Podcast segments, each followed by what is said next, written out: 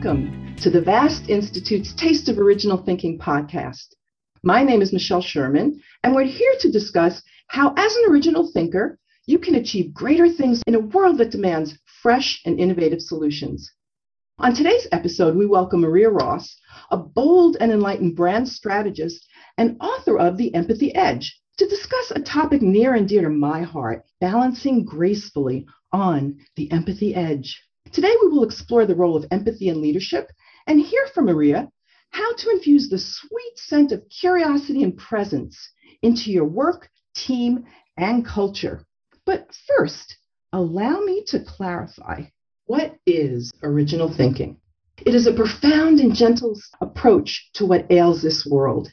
It is a bold step on the path towards illuminated living.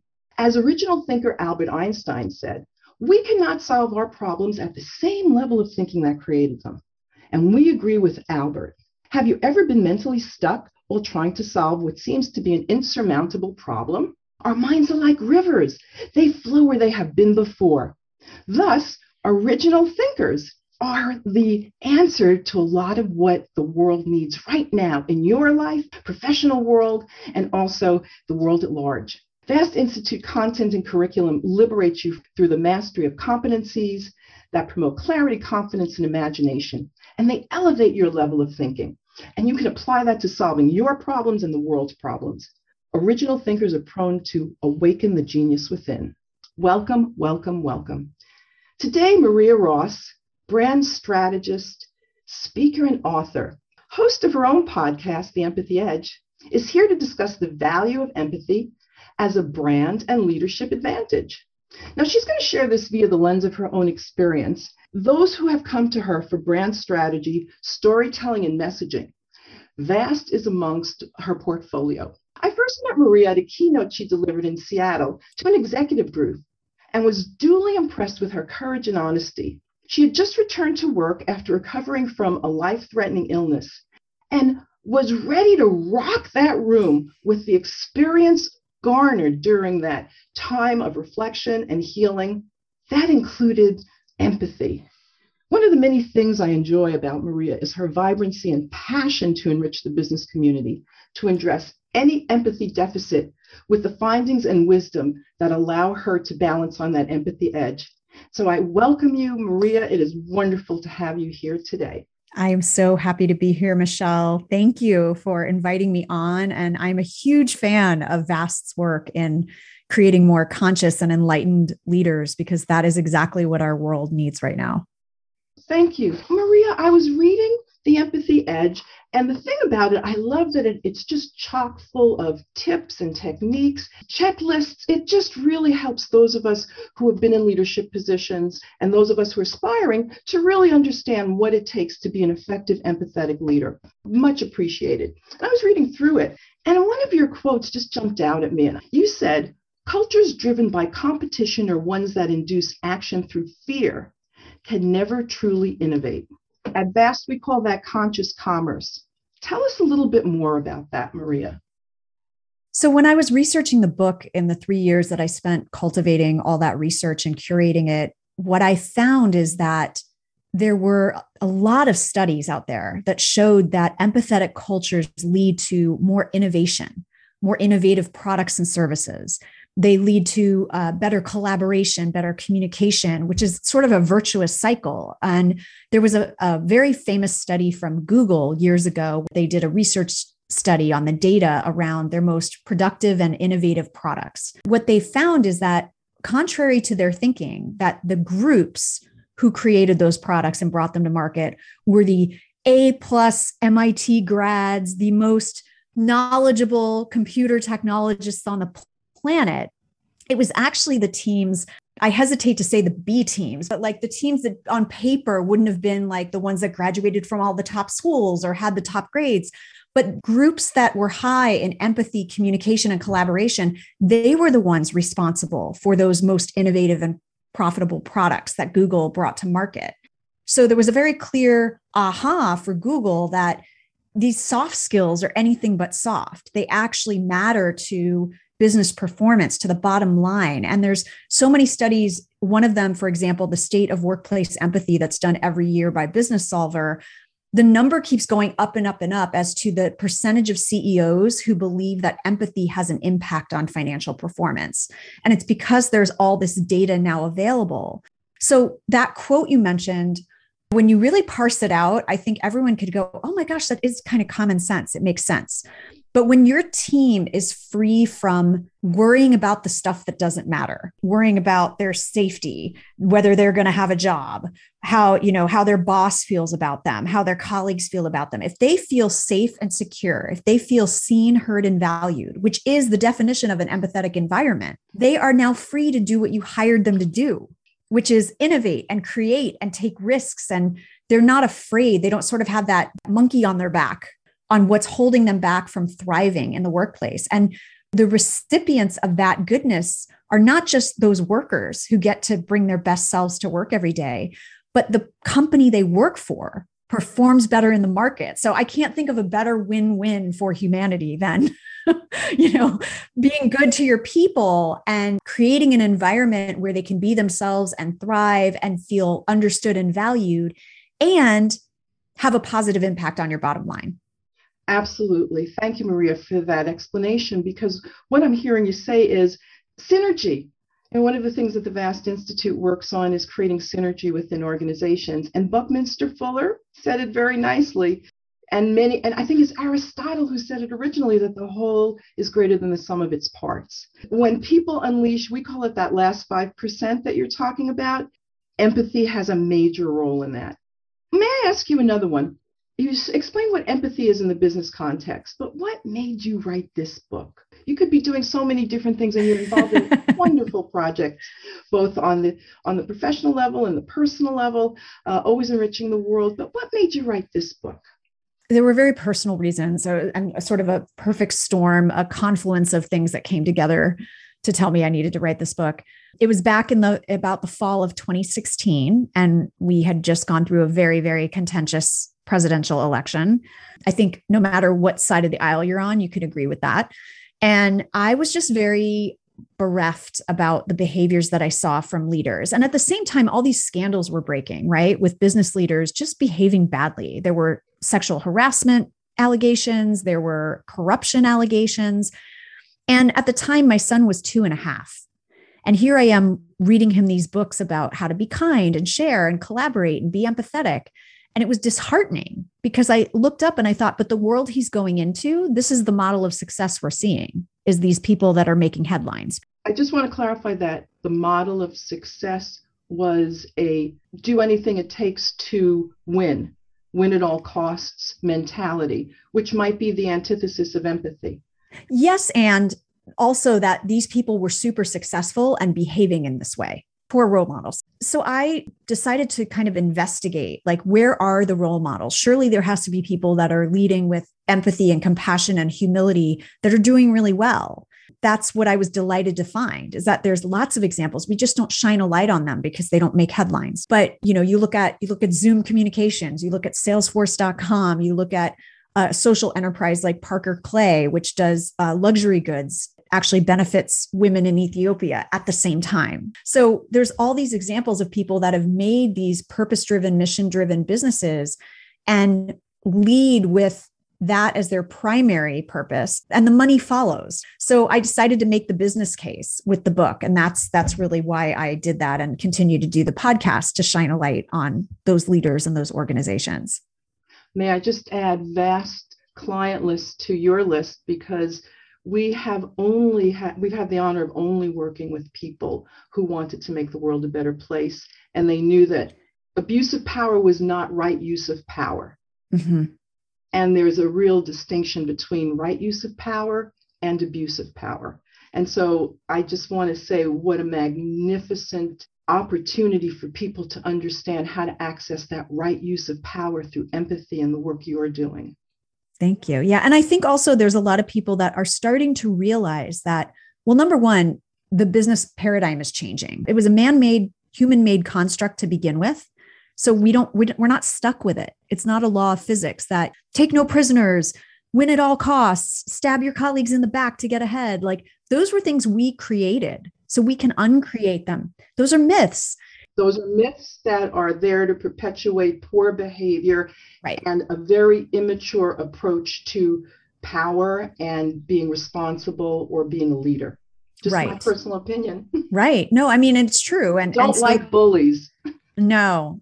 And so, and also what we're finding is that the benefit of that type of management, of that type of leadership is actually really short term. And so, you might think, oh, command and control is easier because I can get things done. But in the long term, you're not, your organization is not going to thrive. Your people are not going to thrive. You're going to lose people to the competition. And that's, what we're seeing recently with the Great Resignation is people aren't putting up with it anymore. Thank goodness. It reminds me of Fortune 100 technology company that was hemorrhaging senior level women, and they couldn't figure out why. And it wasn't until we had by invitation only, no one had access except the people in the room who wanted to really solve the problem, and that we had the support of people from the very top to actually enforce some of the recommendations and changes that were being put together. We came up with a code of conduct. And that code of conduct was our attempt to step directly into empathy. But if we had mentioned it 10 years ago, people would have giggled. Right. So exactly. Your timing is brilliant. Exactly. And that the whole we'll just give people more money or just give people more benefits. Like that's not what people want. They want autonomy. They want to have impact. They want to work with purpose. Like the most talented people do. So if you want to attract the most talented people before your competitors do, you have to create that environment. And that starts at the individual leader level, behaving in a certain way. And liking themselves. I usually am much more prone to listen to people who are authentic and like themselves, which is probably why that's core competencies at Vast, focus on authenticity, because everybody has a different leadership style and some people are a little gruff, but when they own it and they apologize because they're a little gruff, you go, oh, that's just little gruff, vice president in charge of, and he or she or they, they're cool people. They're just learning with us. So. Right. And that self-awareness goes a long way. Like, I think you have to acknowledge that could be a stumbling block in your leadership, and you can figure out how to embrace that or own that. But at least the lens is off you and more on what is the impact my behavior is having on the people around me. That's where you get empathetic leadership. Absolutely. Brilliant. So I have a question. What are some of the key elements in the empathetic leader? We had talked about the sweet scent of certain things at the beginning of the podcast, but what do you think are the elements that are most achievable? Possibly, they're aspirational, but they're worth mastering. They're worth the practice. Before I answer that, I want to go back to a partial question you asked earlier, which is what is empathy in a business context? Because that's another thing where people don't embrace it because they're actually misnaming it. So empathy is not being nice. It's not caving to crazy demands. It's not even agreeing with people. Empathy is about seeing things from another person's point of view, as much as you're able with your own biases that you may have, but trying to see things through another person's point of view. And then using that information to act in a certain way or take a certain course of action going forward. It doesn't mean you necessarily give the person what they want. And that's why one of the stories you've probably heard me tell over and over again is that one of my most empathetic bosses was someone who had to lay off the entire marketing team. He made a difficult business decision in an empathetic way. And it was about, okay, I have to make this decision. How are my people going to respond? How are they going to feel? What are they going to need? What can I do? And how can I communicate this versus I need to tell the whole team they're getting laid off in advance of a sale. I need to check that off my to-do list. That's an unempathetic leader, right? But the leader that prepares and says, we're still making this difficult business decision, but we're going to look at it from the point of view of the people that are impacted by it and try to give them as much as we can in the context of having to make that difficult business decision. So a lot of leaders tend to think, well, empathy is going to take me too long, right? If I'm trying to gather everyone's perspective, I'll never make a decision. Actually, empathetic leaders are very decisive because they're able to distill information and communicate to the people who might not quite be getting what they want in a way that's explanatory and understanding. And I see your point of view, you've been heard, but it doesn't mean we can always give everybody exactly what they want. Correct. Yeah. And so I think a big part of that is, you alluded to it earlier, this idea of it starts with you. Like empathy for other people starts with you. You have to get your own house in order. And that's why practice presence is the number one tip I give, the first tip I give in the leadership section, because without that, you'll never be able to do the other stuff. You need to ground yourself. You need to make space in your own mind to hear and take in another person's point of view without defensiveness or fear. And if you are too caught up in your own insecurities, fears, to-do lists, like you're trying to do three different things at once as you're talking to somebody, you're not there. You're not in the moment to be able to read what another person needs in that moment. Have you been secretly watching some of those discreet coaching sessions? Because, no, truly. Well, this is why we're like-minded. So yeah. What's so wonderful is it's uncomfortable. It's not easy to be a superb leader. It takes dedication and commitment. And the empathy path that you've shown folks is just such a sweet and gentle way to get that going.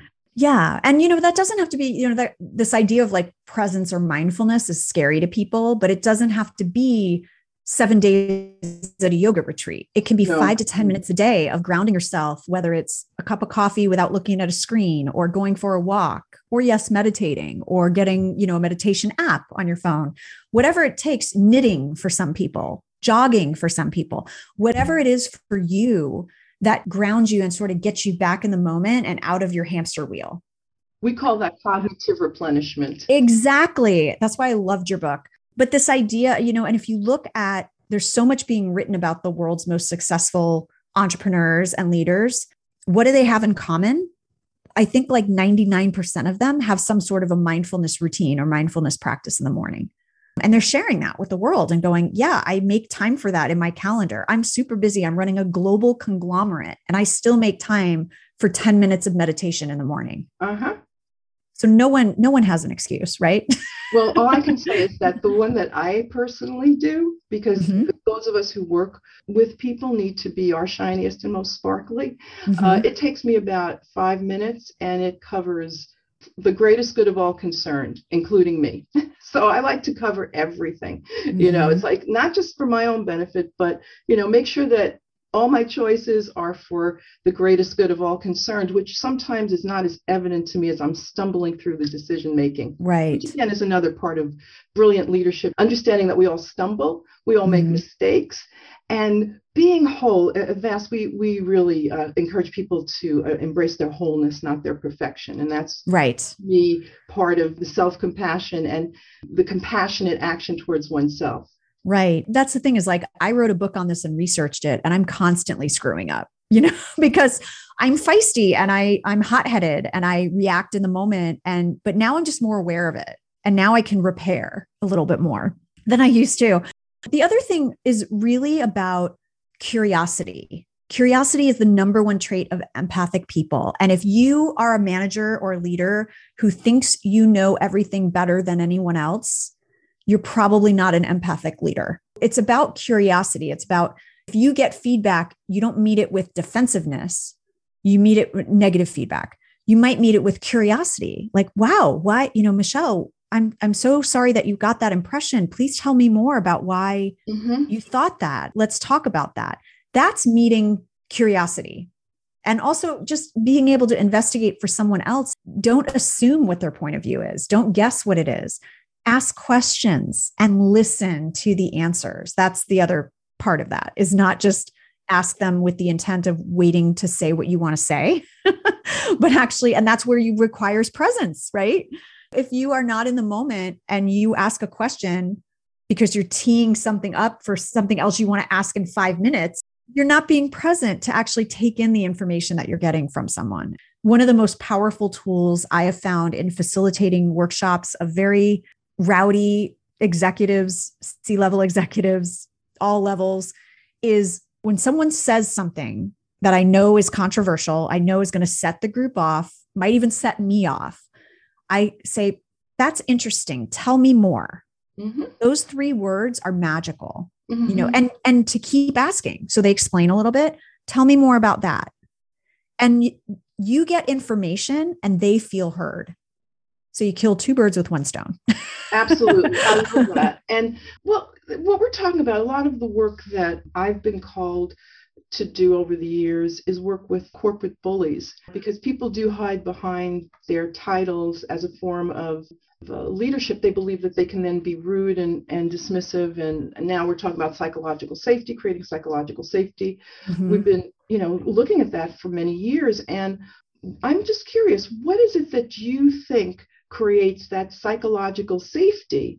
Because what I have found is that the bullies put everybody on edge. And mm-hmm. unless that's handled, one of the things that I've done is been able to disarm them and then bring them along, because mm-hmm. they really are uncomfortable and most of the time would like a solution that will save face. Mm-hmm. So if you provide a solution that brings them with their dignity, mm-hmm. most people over the years have always wanted to become heroic. So it's very doable and possible. I'd like to ask you your experience with turning a bully around. Oh my gosh. Well, I'm not an expert in psychological safety, but I have talked to folks, and, really the biggest element of that environment is trust. You cannot just simply say, we are going to create a psychologically safe environment. If people don't feel like they can trust the environment, they never will. So that's about, there's so many vectors to that. It's mm-hmm. knowing that people can make mistakes. It's knowing that I can be who I really am and I'm not going to be penalized for it. It's also, like, on the other side, rewarding behaviors that show kindness and compassion and service to each other, and modeling that is like, this is the way you find success here. We're going to acknowledge you. We're going to reward you. That's how you bring your values to life, more than just, with the work I do, like a poster on the wall that says, we are an empathetic organization. What are you actually doing in your policies and your rituals and your protocols and your hiring practices and your performance reviews? Like, you have to actually bring that to life so people trust it. And, I can say it's interesting because I did this work years after leaving a very, very toxic work environment that was run by a bully. Literally, someone was crying every day in that organization. And these were top performers that had been doing amazing work. And I look back at that now, and it's interesting because that leader sometimes comments on my LinkedIn posts about the work I'm doing now. And I'm like, I really hope you've improved as a leader. Mm-hmm. But, when you look back, you can tell that was about fear. That was about protecting their turf. That was about wanting to project a certain image, mm-hmm. and kind of going back to what I said before, thinking they could more quickly get things done by torching, right? May I add one, please? Yeah. Because this was one that's never spoken. The mm-hmm. pure entertainment value the C-suite has of watching who's still standing at the end of having two absolutely silos. I witnessed over and over again the gladiatorship of men mm-hmm. and women mm-hmm. to see who would be left standing mm-hmm. and just enjoying it as sport. Yes. Got to add that one. Oh, that one is no longer okay. There's been VPs at companies that I worked for, and senior VPs that, would send horrendous emails copied to everyone to shame someone. And I'm like, what is your goal there? You want to show it that it's not okay for people to take risks. Do you want to feel like a bigger man? Right. Do you feel the power of that? Like, what is the intent of why you would act in that way and why you would diminish somebody? Like, why do you think that person's going to come back and then do really great work for you after being treated that way? They won't. And so, again, kind of looking back at that experience, I was very much more junior than this person. So I was younger. I wasn't confident in being able to confront this person, but I had some unexpected confrontations with this person. Knowing what I know now, if this was Maria 2021, I actually would have said, can we have a sit down outside of any of the specific issues that were talked about in that meeting? And can I just share with you the impact of what the team thinks you think of us? Yes. And just inform you that that's what's going on. And, you can let me know if that's the image you want us to have, if that's what you're using to motivate, to actually have an intellectual conversation about it. A clean, authentic, respectful, that takes skill. Oh, it takes skill. Skills that leaders need to learn through your work, through my work, through the mm-hmm. work of people who are realizing that leadership is an honor. Mm-hmm. It's not just about money. Right. And so who knows if that would have been effective. But I think there, even again, looking back at Maria from that time and Maria now, it's protecting my own boundaries and grounding myself to be able to have that conversation without thinking that person's opinion was a reflection on my worth or my value, being able to just sort of stand in front of that person and not let them shrink me. Well, that's the you have done your own work. Mm-hmm. You know your strengths and your weaknesses. Those of us who are visible need to, so that we can own what we did well and allow others to succeed in what they do well. We mm-hmm. can create those teams. But this brings up something that you and I were discussing earlier today during another conversation about allyship.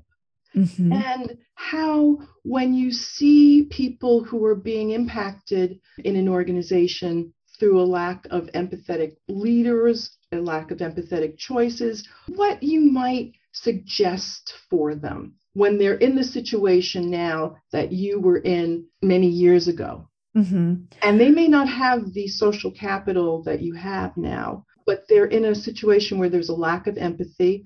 What might you tell those people?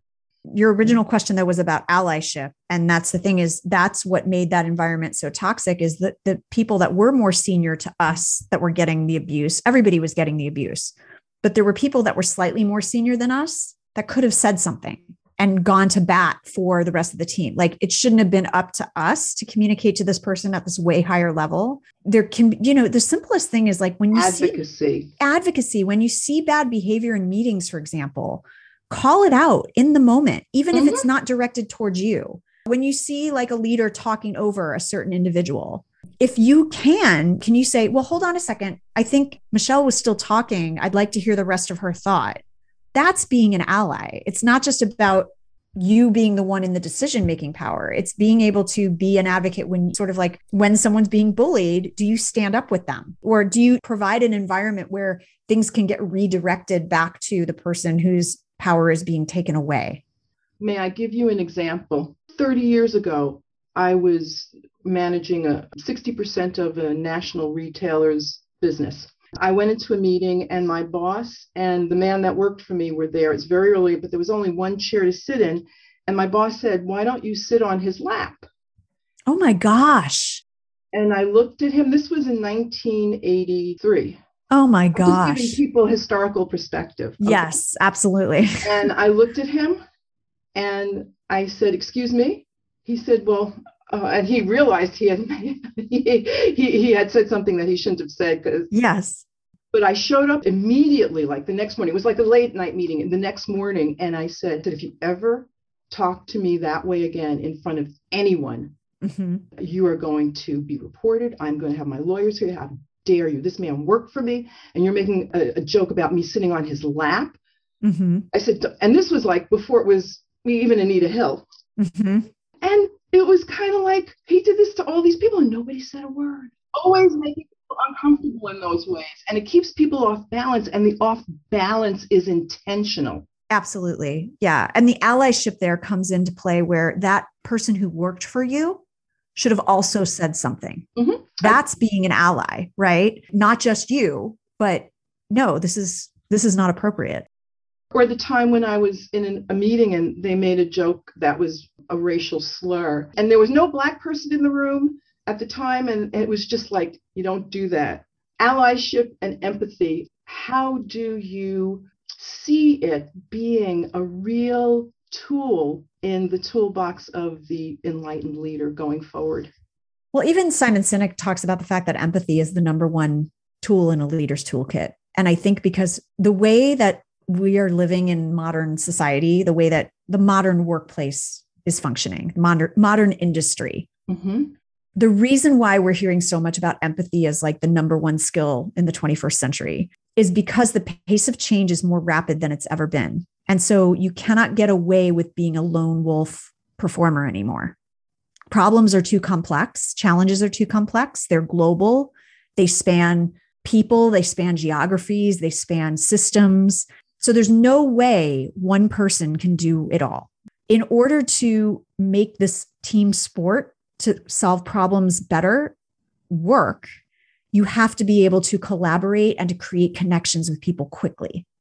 And that's why empathy is so important, because that enables you to connect with and collaborate with people on a level that you are really seeing their humanity. Mm-hmm. And you're going to work more productively and more innovatively as a result. So it's sort of like the victors will be the ones that can create those relationships the fastest. Mm-hmm. And create genuine relationships the fastest. That's why you can't fake this, right? You can't fake the empathy. Yeah. No, it's when things are not going well, you find out what people really think about the relationship. For sure. And I spoke to a leader, a CIO, and for my book, I remember him saying, like, the true test of an empathetic leader is not when things are going well. It's when the company's in crisis. Mm-hmm. And so that's what we've seen over the last 2 years, 18 months, is the companies that thought they had true leaders didn't. The companies that thought they had good cultures because of like their free ping pong tables and free lunch and thought that was culture, they were in for a rude awakening. And the companies that had a few zillion dollars just sitting there and could afford to make mistakes and lose people and deal with turnover, those sorts of companies are now with people are looking at unions, people are looking at getting, the great reorganization or the rethinking of it is because of empathy. Well, I'd like to just say, if there was one thing that everybody listening today would come away with, mm-hmm. all of our business colleagues, all of our friends, all of our drop-in listeners, about empathy and the book, The Empathy Edge, which is just absolutely fabulous. It's just a wonderful opportunity to brush up on empathy, learn a little bit more about how you can pick up your game and be someone who's creating those amazing teams that we talk about. Mm-hmm. So, Maria, what would you want folks to know? What would you want them to think about? One idea that they come away with? I think something we spoke about earlier is really understanding what empathy is and what it isn't. And to understand that just being nice, while very noble, is not empathy. Empathy requires you to see things from another person's point of view and then to take action. That's compassion. Compassion is empathy in action. Mm-hmm. And to understand that is a strength as a leader. It doesn't make you soft. It doesn't make you a doormat. It doesn't make you weak or indecisive. It actually improves your ability to get work done, make decisions, find the right people, hit your targets, all of those things. So being able to flip that script of what success really means and the fact that empathy is not just, I always say this, it's not just good for society, it's great for business. I love it. So thank you so much, Maria, for being here today. I just want everyone to know they can pick up a copy of The Empathy Edge on Amazon or reach out to Maria at red-slice.com. Right. Yeah. And also she has a wonderful following on Facebook and on LinkedIn. So please let us know and we will be in touch with you. Maria, I just want to thank you for your work. I truly appreciate it. You are doing the hard work, allowing people in the trenches and their leaders to up their game. And it's done easily, joyfully, and with a lot of fun and no reason. That's another thing, all the leaders that we have had the honor of working with over the years, everything you're talking about, I'm just going, absolutely, yes, yes, yes. Mm-hmm. And to make it accessible and to also make it just a joyful experience. We are so much looking forward to future podcasts with you and the work that you're doing. Thank you so much for being here today. Thank you.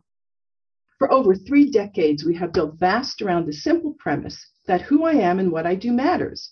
By awakening the genius within, we better enrich our lives and the world around us. This idea reflects our commitment to imparting authenticity and practical optimism as an empowering perspective. It guides us to take responsibility for the life we create and the impact we have on those around us. And as Maria so brilliantly pointed out today, what we do ripples out into the world and makes a huge difference. By acknowledging this, we can most assuredly improve the quality of life on this planet. If you would like to become an original thinker creating a quality of life beyond your imagination, subscribe to the Vast newsletter at www.vastinstitute.com, listen to our podcasts, read our blogs, and know that together we can make the world a much better place.